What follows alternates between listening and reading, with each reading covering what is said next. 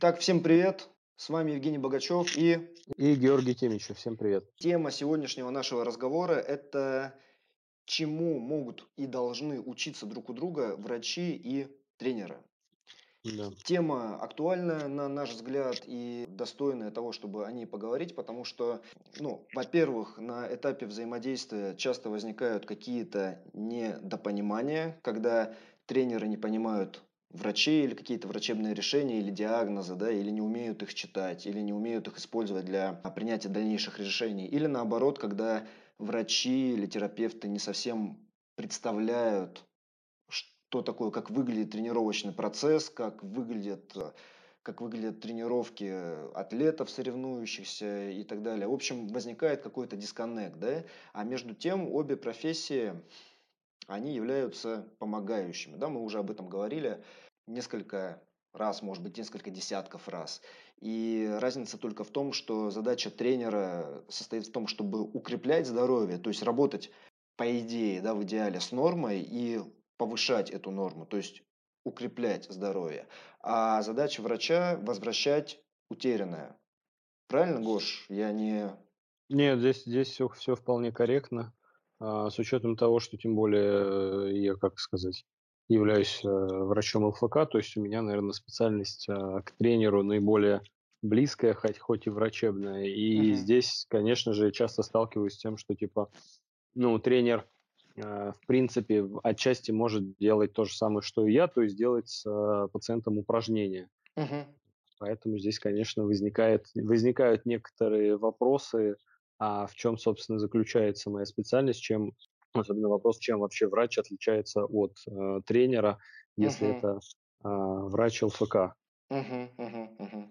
Вот. Да, и многие, мне кажется, еще не, не знают, потому что есть еще понятие типа инструктор ЛФК, да, и вот что-то такое. И не все знают, что, да. скажем, ЛФК это относительно как раз только к медицинской профессии. То есть не может быть тренера по лечебной физкультуре. Там, да, не, да, ЛФК не, это лицензируемый вид деятельности в Российской Федерации.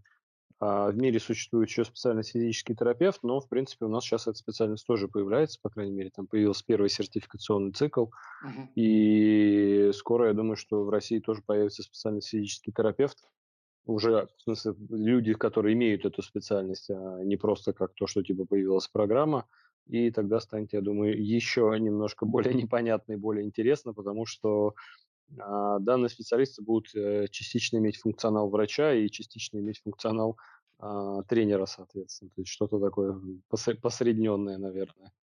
Угу, угу.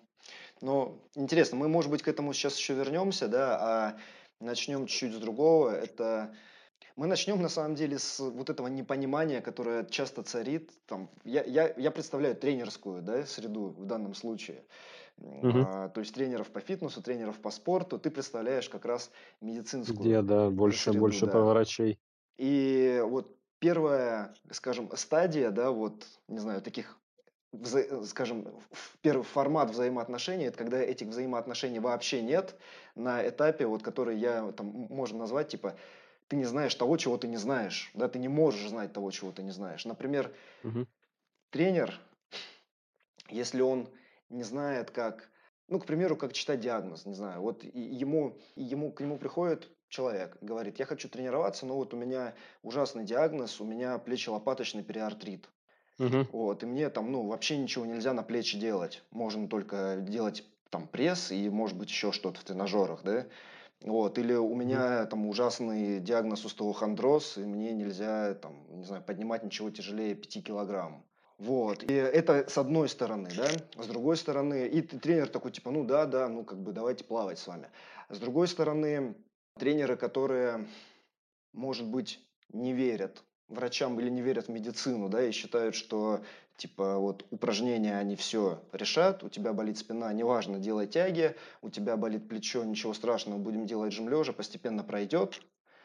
Вот. Они не знают причины боли, они не знают механизма возникновения боли, они не знают, связано это с травмой или не связано, и не умеют отличить одно от другого, и предлагают всем mm-hmm. то, что они могут предложить. Да? Это тренировочная mm-hmm. программа с теми упражнениями, которые они знают. То есть это вот с другой стороны какая-то вот, вот такая а, ерундовая, не знаю, ну, безответственная, скажем, позиция. Вот, это с позиции, скажем, вот тренерской, да, я точно знаю, потому что мы с этим иногда сталкиваемся, а, с позиции врачей. Бывают вот такие просто отмашки, когда они, к ним приходит человек, у него, скажем, болит спина, они спрашивают, а что, чем занимаешься? Он говорит, там, скажем, ну, там, делаю становую тягу, приседаю. Они такие, о, ну, а чего ж ты хотел, сам виноват. Все, теперь только покой, не больше 5 ну, килограмм да. поднимать. И все, и ну человек ну, в итоге не знает, что ему делать и так далее. То есть это с другой стороны, да, когда то же самое, там, э, врач просто не понимает, как там связаны конкретные движения с конкретным там, с конкретной дисфункцией или патологией, связаны они вообще или нет, и типа как из этого выходить. Есть угу. такое? А, да, безусловно, такое есть, и, собственно, даже, даже я как не тренер, а как врач, собственно, с таким сталкиваюсь, поскольку у всех, соответственно, в голове, во врачебном сообществе, точно так же, как, кстати, и в тренерском, существуют разные представления о патологии, Угу. И если брать там а, представление о патологии 30-40-летней давности, когда силен был так называемый биомедицинский подход. То есть это подход, когда у нас а, есть тканевая патология, которая там на 100% коррелируется с симптомами пациента. Угу. То, то, безусловно, как бы была такая, с учетом того, что знаний было мало, была такая протекционистская, да, когда защит, пытались защитить пациента путем uh-huh. а, ограничения его физической активности. Uh-huh. Вот. И в случае возникновения, соответственно, грыжи рассматривалось два основных варианта. Первый вариант – это ограничение, по сути, пациента таким образом так слегка инвалидизировали, то есть запрещали выполнять те или иные виды активности. Uh-huh. А с другой стороны, ему могли рекомендовать, ну, например, оперативное лечение, типа, ну, раз у тебя грыжа, то давай эту грыжу, значит, вырежем, и все будет у тебя хорошо, поскольку грыжи э, больше у тебя не будет. Вот такой, такой подход.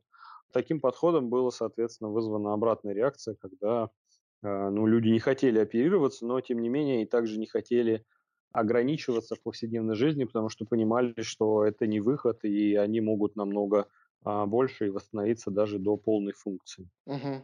Вот. Поэтому, да, и тут как бы такой подход есть, и я с ним регулярно сам сталкиваюсь. Приходится общаться и с э, врачами, и, соответственно, непосредственно с пациентами, которые и, и намного больше ответственности несут даже, чем врачи, поскольку это их собственное тело. Объяснять, обучать, рассказывать, что, соответственно, не все так плохо, и что можно двигаться дальше, можно тренироваться, можно взаимодействовать э, с тренером и работать, соответственно, над достижением полной функции. Uh-huh, ну, uh-huh. То есть это вот очень такой важный момент, когда даже и даже я против э, такого подхода выступаю. Ну вот, наверное, про, про такой подход, это с врачебной точки зрения то, что могу сказать. Про то, что ты говорил с э, точки зрения тренера, когда тренер начинает делать то, что то, что он знает просто, ну, допустим, там болит плечо, делаем же лежа. Ну, здесь все достаточно тоже не, неоднозначно, и два плохих сценария я могу описать вот тоже сразу. Первый плохой сценарий, когда тренер э, делает, соответственно, просто то, что знает, и это приводит к тому, что симптомы становятся хуже. Uh-huh. Но в этом случае обычно у тренера есть еще какие-то определенные садистские психологические качества поскольку в этот момент пациенту довольно существенно больно и тяжело. То есть, по сути, возникает нежелание тренерам видеть какие-то страдания пациента, ну, точнее, может быть, желание видеть, наоборот, страдания пациента, но он на них никак не реагирует в позитивном ключе, только, только не знаю, в садистском. И второй момент может быть от обратного, когда тренер делает то, что, то, что он привык делать, Угу. Чтобы, что бы это ни было, даже не будем зацикливаться на жиме лежа, и это помогает. То есть э, здесь условно, с одной стороны, это хорошо, потому что то, что ты делаешь, помогает пациенту, значит, стоит продолжать это делать. Uh-huh. А, но с другой стороны, возникает представление о том, что если я буду делать это со всеми, то, наверное, это окажет лечебный эффект, и я могу а, заменить таким образом а, врача. Поскольку uh-huh. ну, то, что я, то, что я делаю, помогает, значит, я как бы знаю, что я делаю. Uh-huh, uh-huh. Да, и ну, я вот сейчас продолжу вот с этим, да, знаю, что делаю. А чуть еще вернусь вот к этому состоянию, когда там ты не знаешь того, чего ты не знаешь. Есть Мгм. люди, которые, скажем, они вот, ну, допустим, они знают анатомию на каком-то вот таком базовом уровне, да, вот, типа, Мгм. вот там бицепс бедра, двуглавая мышца бедра, вот длинная головка крепится здесь, типа начинается здесь, крепится здесь, короткая головка начинается здесь, крепится здесь, там бла-бла-бла, то есть, и Мгм. что она там сгибает колено, там разгибает бедро, и все, да, Мгм. вот. Но, то есть это то, что дается, скажем, не знаю, на курсах тренерских, но этого недостаточно для точнее, этого достаточно, когда ты просто тренируешь и все идет хорошо, когда ты объясняешь упражнение, человек делает упражнение, и там все все славно. И но этого совершенно точно недостаточно, если вдруг у человека есть, скажем, ограничение подвижности в каком-то суставе, если у него возникает боль в какой-то части амплитуды при движении, если, э, ну, то есть если вот какой-то не стандартный человек тебе попадается, вот тогда таких знаний базовых, их недостаточно становится. Я, у меня просто такой пример, э, там был один тренер, с которым я как-то разговаривал, вот как раз на вот эту тему. Как раз на эту тему я его стажировал. Я давал такой, т- я не стажировал, я его, значит, собеседовал, собеседовал. И у меня был Мгм. тест такой довольно подробный. И, в общем, этот тренер тест не сдал. И мне, значит, говорит, типа, ну, блин, там, да, конечно, вопросы там, может быть, нужные, но я вот не использую анатомию в своих тренировках. Я говорю, как так? Как ты не используешь? Ну, типа, вот я там не думаю о том, какая там мышца работает, когда поднимает, когда отводит плечо, отводится плечо, там, вот не думаю об этом. Я думаю движениями, да, вот я тренирую движения. И ты наверняка тоже это где-то слышал, типа, мы не тренируем мышцы, мы тренируем движения. Да, это вот это какая-то новая мантра фу- функционального тренинга или чего-то еще, я не знаю, которая противопоставляет себя э, изолированным движениям там, и бодибилдингу.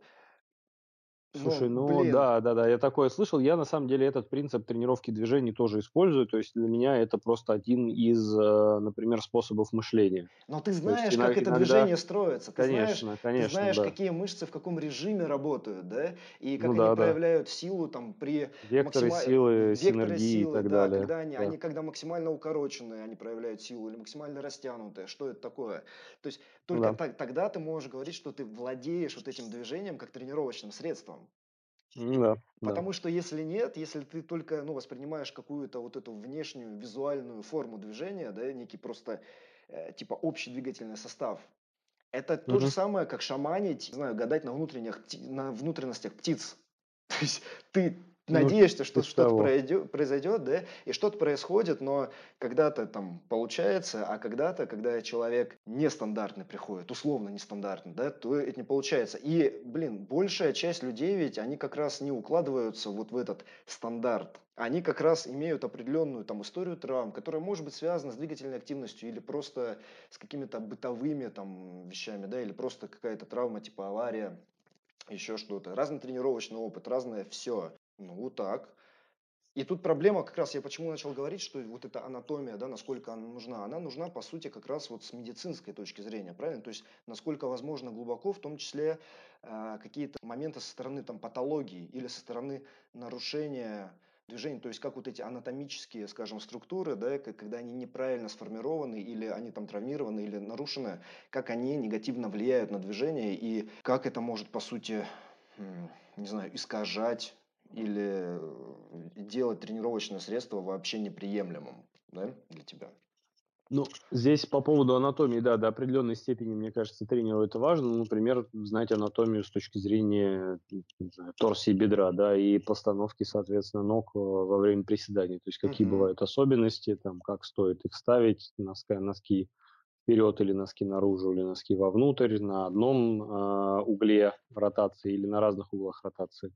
Вот, Мгм. но это условно особенности анатомии индивидуальные, которые э, берут свое начало из э, медицинской ортопедии. То есть есть такой раздел в медицине ортопедия, и, соответственно, там вот как раз и смотрят развитость костей, торсии и так далее. То есть, по сути, это ортопедические тесты.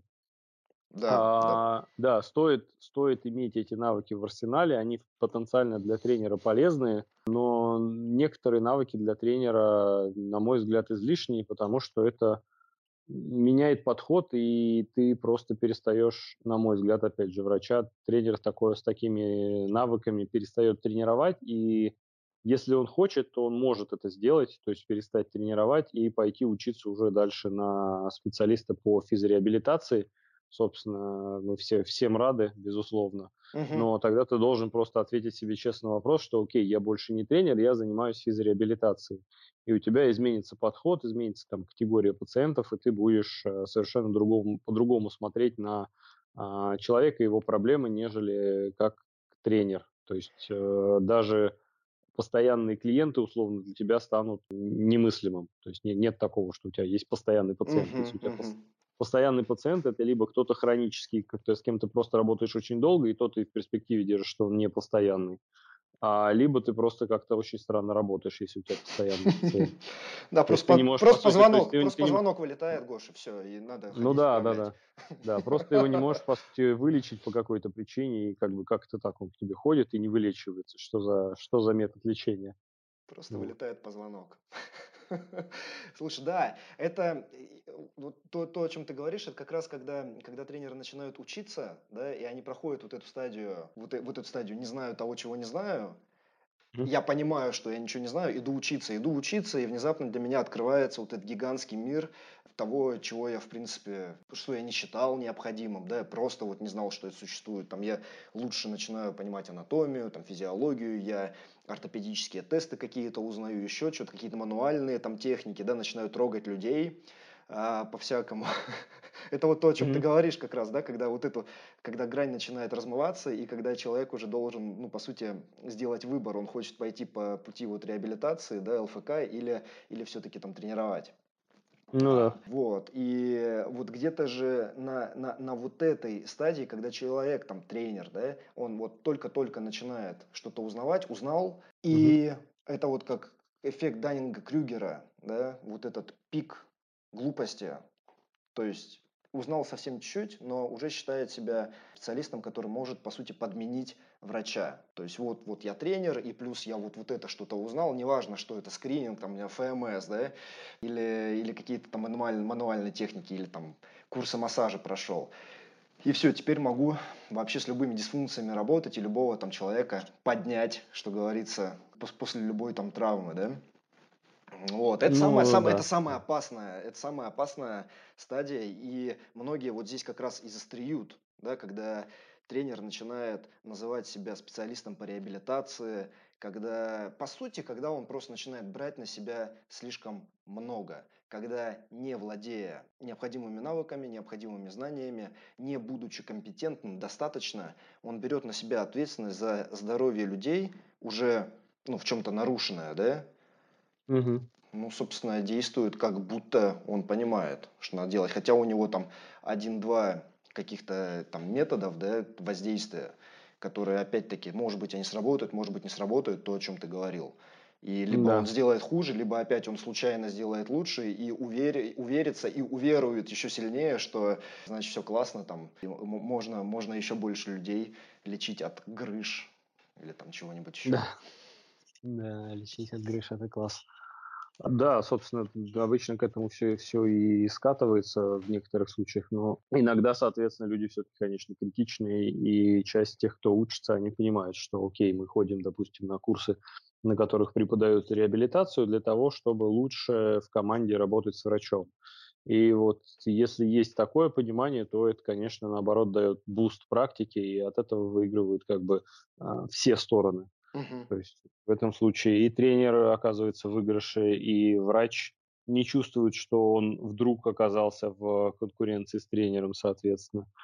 И пациент, безусловно, тоже от этого, или клиент от этого выигрывает, потому что он получает как консультацию там, и осмотр одного, так и работу с другим. То есть получается в разы, в разы более эффективное взаимодействие, чем когда каждая сторона тянет там одеяло на себя, и в итоге пострадавшим оказывается все равно пациент. Мгм. Да, сейчас мы, мы еще вернемся вот к этому, к, к синергичному, да, действию. Вот на вот этой опасной стадии, опасной для тренера и для его подопечных, э, и еще у меня есть такая забавная аналогия, вот часто люди на этой стадии, они выглядят как человек рентген или человек МРТ или человек, там, не знаю, Ага. УЗИ, то есть там к нему подходит кто-нибудь, да, его, ну, не пациента, а тренируемый, по сути, его клиент, и говорит, вот у меня болит mm-hmm. плечо, и он так смотрит внимательно, смотрит и говорит, ну, похоже, это импижмент синдром. похоже, это манжета ротаторов, наверное, там подосная, давай я тебе ее промну. Или там, похоже, это подздошка там затянута, да, давай сейчас ложись, я тебе там ее там релиз сделаю. Вот, и, ну, это с одной стороны забавно, но с другой стороны это, это не забавно, потому что это по-прежнему там работа с живым человеком, да, у которого есть определенные потребности, определенные, вероятно, ограничения и, и боль, ну, скорее всего, в данном случае. Mm-hmm. То есть, опять, это, ну, такая какая-то трагикомедия, по сути. И человек, естественно, тренер, он пройдет эту стадию, как и все проходят вот этот пик глупости по Данингу Крюгеру, если он продолжит учиться. То есть любой, кто продолжает учиться, он по мере того, как расширяет свои знания, он в то же время и понимает границы своих знаний, да, и что эти границы, э, это вот как с окружностью или вот круг, да, ты, твои знания – это то, что в пределах круга находится. Но чем больше круг, тем больше окружность и тем больше граница вот с непознанным, с тем, что ты не знаешь. Ты просто понимаешь, чем больше ты учишься, тем больше ты понимаешь, я вообще ничего не знаю, да, там мне еще учиться, учиться, учиться и учиться, и тем там смиреннее и, э, там, не знаю, осмотрительнее ты становишься в этом плане как специалист. Mm-hmm. Ты, естественно, учишься чувствовать границы полномочий. Давай вот про границы полномочий скажи, как врач ЛФК, что может делать тренер с точки зрения вот, ну, вот этой пограничной темы, да, там, движения, тренировки и так далее. Угу. И что совершенно точно относится к полномочиям врача ЛФК, для чего необходимо медицинское образование, и соответствующая угу. практика. Ну, э, на мой взгляд, соответственно, совершенно медицинская э, часть – это дифференциальная диагностика и диагностика. То есть это то, на чем, в принципе, строится профессия врача. А, Скажи есть, только сути, про- да. простыми словами для тех, кто, может, да, не да, понимает, да. что это. Сейчас. Дифференциальная диагностика и диагностика – это процесс, процесс, по сути, ну, это процесс, который происходит, соответственно, в голове у доктора. Это что-то что наподобие, не знаю, расследования преступления, когда вот ты собираешь там определенного своего рода доказательства, да, и потом приводишь, приходишь к определенным выводам. И в этом процессе ты можешь еще прибегать к каким-то дополнительным тестам. Обычно это всякие инструментальные методы или консультации смежных специалистов, например, там, врачей других специальностей, uh-huh. которые дают тебе необходимые данные, опять же, для того, чтобы ты пришел к а, следующим выводам. Тебе важен прогноз, то есть а, каким результатом примерно придет пациент, и сроки, через какое время он придет к этим результатам. Uh-huh. И дальше у тебя есть всякие методы достижения, соответственно. У тебя могут быть альтернативные способы лечения, то есть там быстрее или медленнее, которые имеют там свои, опять же, сильные и слабые стороны. Uh-huh. Вот, собственно, вот диагностика – это как бы основное, что, чем занимается врач, по сути. Безусловно, дальше идет процесс лечения. В принципе, он может не отличаться от э, допустим, даже тренировочного процесса, да, угу.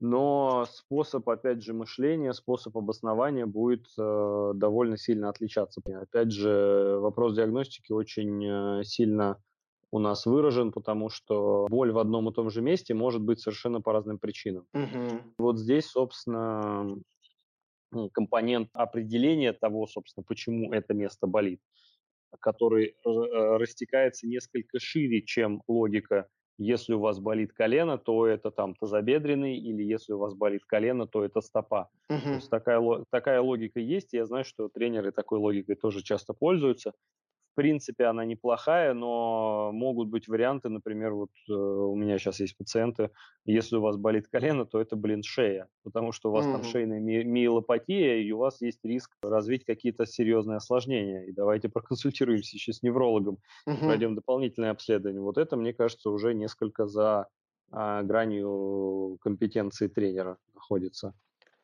Да, вот. это, это далеко за гранью компетенции тренера. Я могу сказать, что ну, с точки зрения боли, там болит колено, да, большая часть будет думать, что проблема в колене, что там, угу. особенно если там сделают какой-нибудь, не знаю, рентгены, там сужены, щели, щель межсуставная, да, сужена, и там какие, не знаю, призраки, признаки артрит, призраки артрита.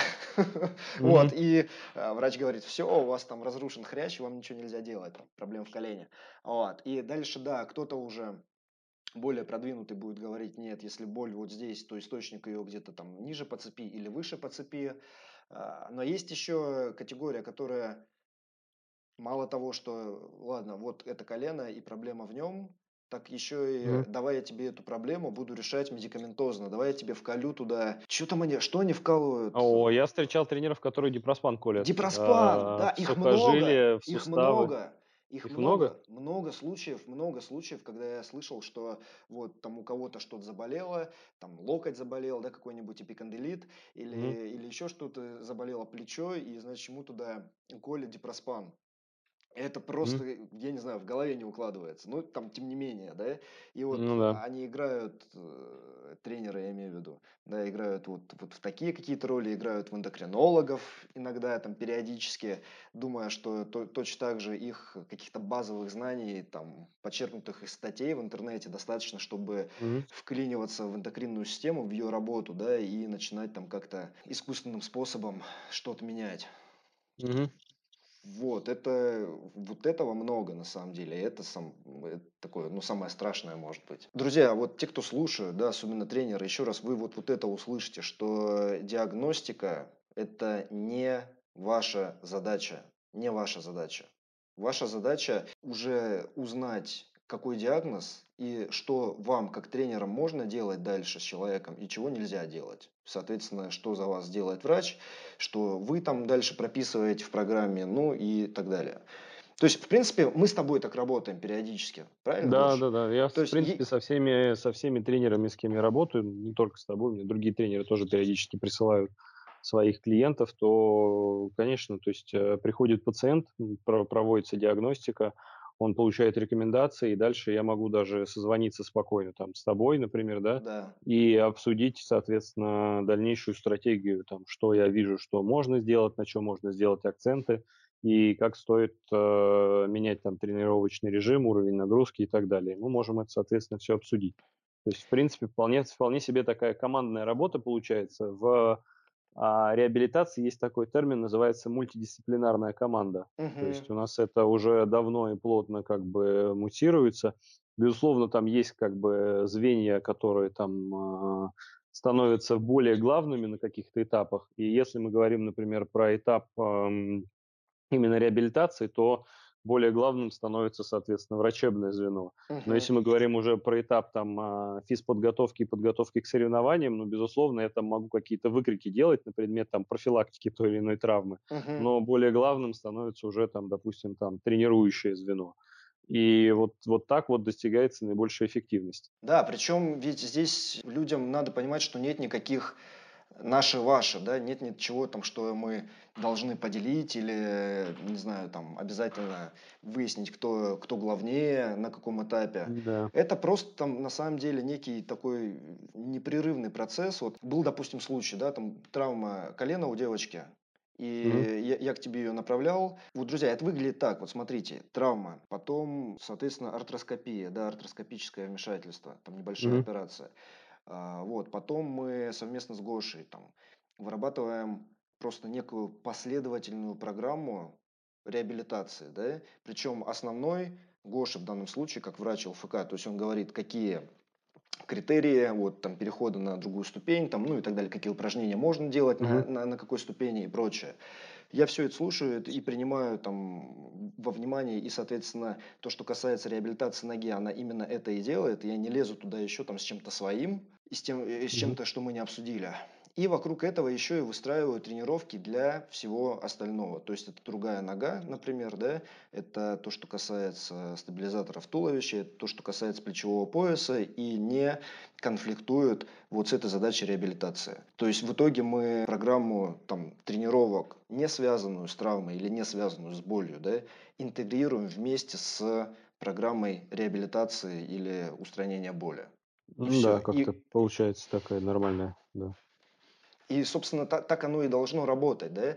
А, но проблема на самом деле, и я вот сейчас я прям слышу мысли людей, которые слушают сейчас и говорят, типа, вам там очень хорошо, да, вы друг друга знаете, вы там направили человека, созвонились, пообщались и все, а у нас вот здесь где-нибудь там в регионе вот нету такого специалиста, нету такого тренера или нет такого врача, угу. Угу. Вот там что делать? Слушай, ну, я могу поискать, как сказать, посоветовать только, во-первых, найти, потому что, в принципе, как вот обучение тренеров развивается, так же, собственно, и обучение а, специалистов в области реабилитации развивается, и люди учатся.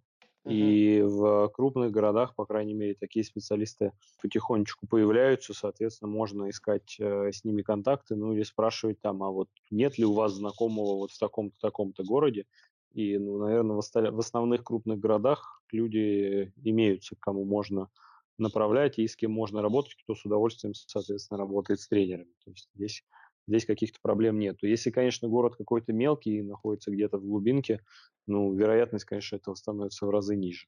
Uh-huh, uh-huh. Вот. Всегда можно найти какого-то адекватного специалиста по ЛФК или по травматологии, но всегда смотрите, потому что если у вас в городе есть специалисты только со старым подходом, такие прям вот сильно старая школа, то такие специалисты как раз не, при, не приучены просто к мультидисциплинарному подходу, то есть когда вы работаете как одна команда.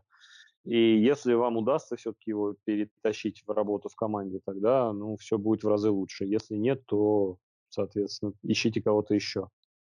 И точно так же, если вам предлагает тренер в колоде Проспан, вы, вероятно, тоже ищите кого-то еще, потому что это точно так же человек, который вряд ли готов к мультидисциплинарному подходу.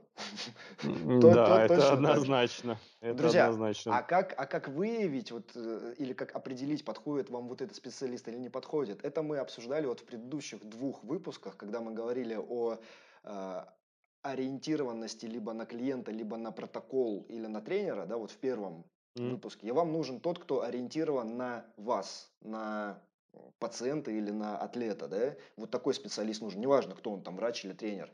И Желательно, чтобы он не говорил вам, что вот только его подход, там, не знаю, кинезиотейпирование каким-то определенным способом, вот оно избавит вас от боли, а все остальное это ерунда, да? Или не кинезиотейпирование, а там укол дипроспана или там какое-то оперативное вмешательство. То есть, укол еще раз... Мы об этом говорили в прошлом выпуске. Вот тот, который был предыдущим, кунг-фу, чье кунг-фу лучше. Uh-huh. Если вам начинают затирать про кунг-фу, ищите второе, третье, четвертое, десятое мнение. Вот, но надо искать. Действительно, времена меняются, и нельзя просто отмахиваться тем, что нет подходящего специалиста под рукой, да, и поэтому, ну, буду делать, что могу, что умею. Надо искать. Тренер не травматолог, не эндокринолог, не мануальный терапевт. Тренер – это тренер, да, и точно так же, точно так же и э, врач врач ЛФК, да, вот Гоша, ты говорил об этом, что у тебя не может быть постоянных клиентов, то есть тех, кого да. ты ведешь годы. Да. Вот это ведение в течение долгого времени, долговременная периодизация, например, это, это тоже, это не полномочия врача ЛФК, это как раз уже полномочия тренера. Задача тренера выстраивать вот эту структуру долговременную, да, варьировать стимул тренировочный, варьировать интенсивность, объем нагрузки, так чтобы человек нормально развивался, достигал своих целей и э, максимально здоровым оставался при этом. Вот, да. в, коне, в конечном счете, э, действительно, вот вы запомните, это мультидис, мультидисциплинарный подход, в котором есть как минимум врач или терапевт, да, вот так можно лучше сказать, или спортивный врач, в котором есть тренер и в котором есть э, кто-то, кто является, скажем, объектом, да, воздействие в данном случае. То есть это атлет или, или какой-то пациент и так далее. Причем это не обязательно кто-то, у кого есть травма. То есть не обязательно атлет, который травмирован. В спорте высоких достижений это, в принципе, любой атлет, которому нужно выйти на пик, не поломавшись. Да?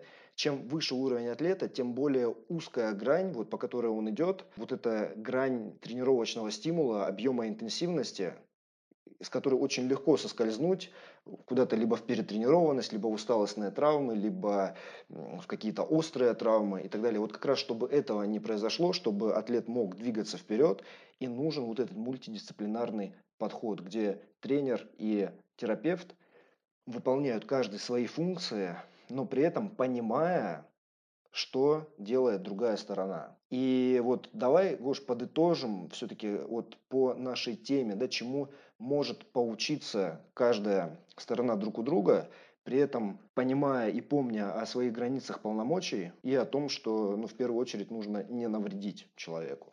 Ну, если говорить о том, чему тренеры могут поучиться у врача, то, ну, это в первую очередь какой-то работе с патологиями, потому что, ну, сейчас у современных, по крайней мере, врачей реабилитации взгляд несколько отличается от того, что было, например, 10 лет назад. Мы стали несколько так скажем, несколько более смелыми в плане назначения упражнений, назначения терапии. Там вот те, кто ходит, опять же, там на какие-то мои обучения, они от меня это слышат и видят, что довольно активная терапия, и даже можно делать в некоторых случаях человеку больно, uh-huh. то есть воспроизводить симптомы пациента в процессе, в том числе во время выполнения упражнений.